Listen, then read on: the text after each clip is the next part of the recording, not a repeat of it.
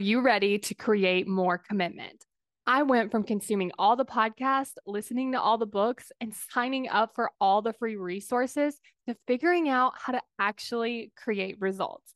I'm Kayla Celeste, and you're listening to the Daily Steps Toward Success podcast. Let's get started. On today's podcast, I want to talk to you about celebrating yourself ahead of time. So, I want you to think about something that you're going to do. So for me, I use this when I'm creating content. So right now, I'm creating a podcast episode, but I've already decided and celebrated myself ahead of time that this is going to be an amazing podcast episode.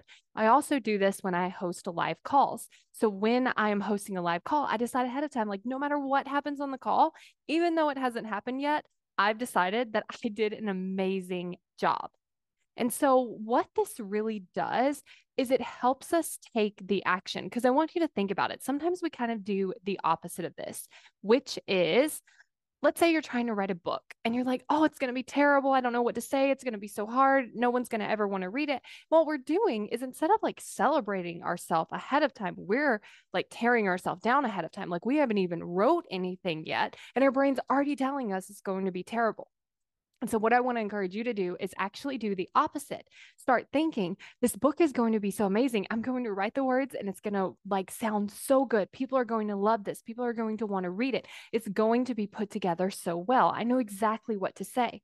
Because when you change that thinking ahead of time, then it's like, oh, of course, I want to write my book.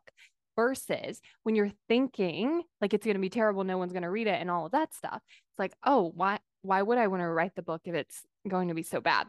And so I want you to start practicing celebrating yourself ahead of time. Think about the thing you want to do and start telling yourself how you're going to do a great job, how it's going to be amazing, how it's going to work out, how it's going to be fun.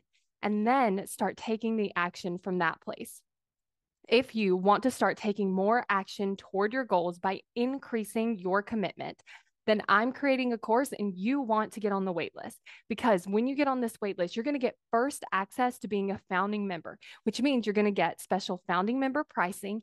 And you're also going to get the opportunity to send me your questions as you are going through the course. And I'm going to answer those so that you can get your questions answered and you can create more commitment, take more action toward your goals, and actually achieve it.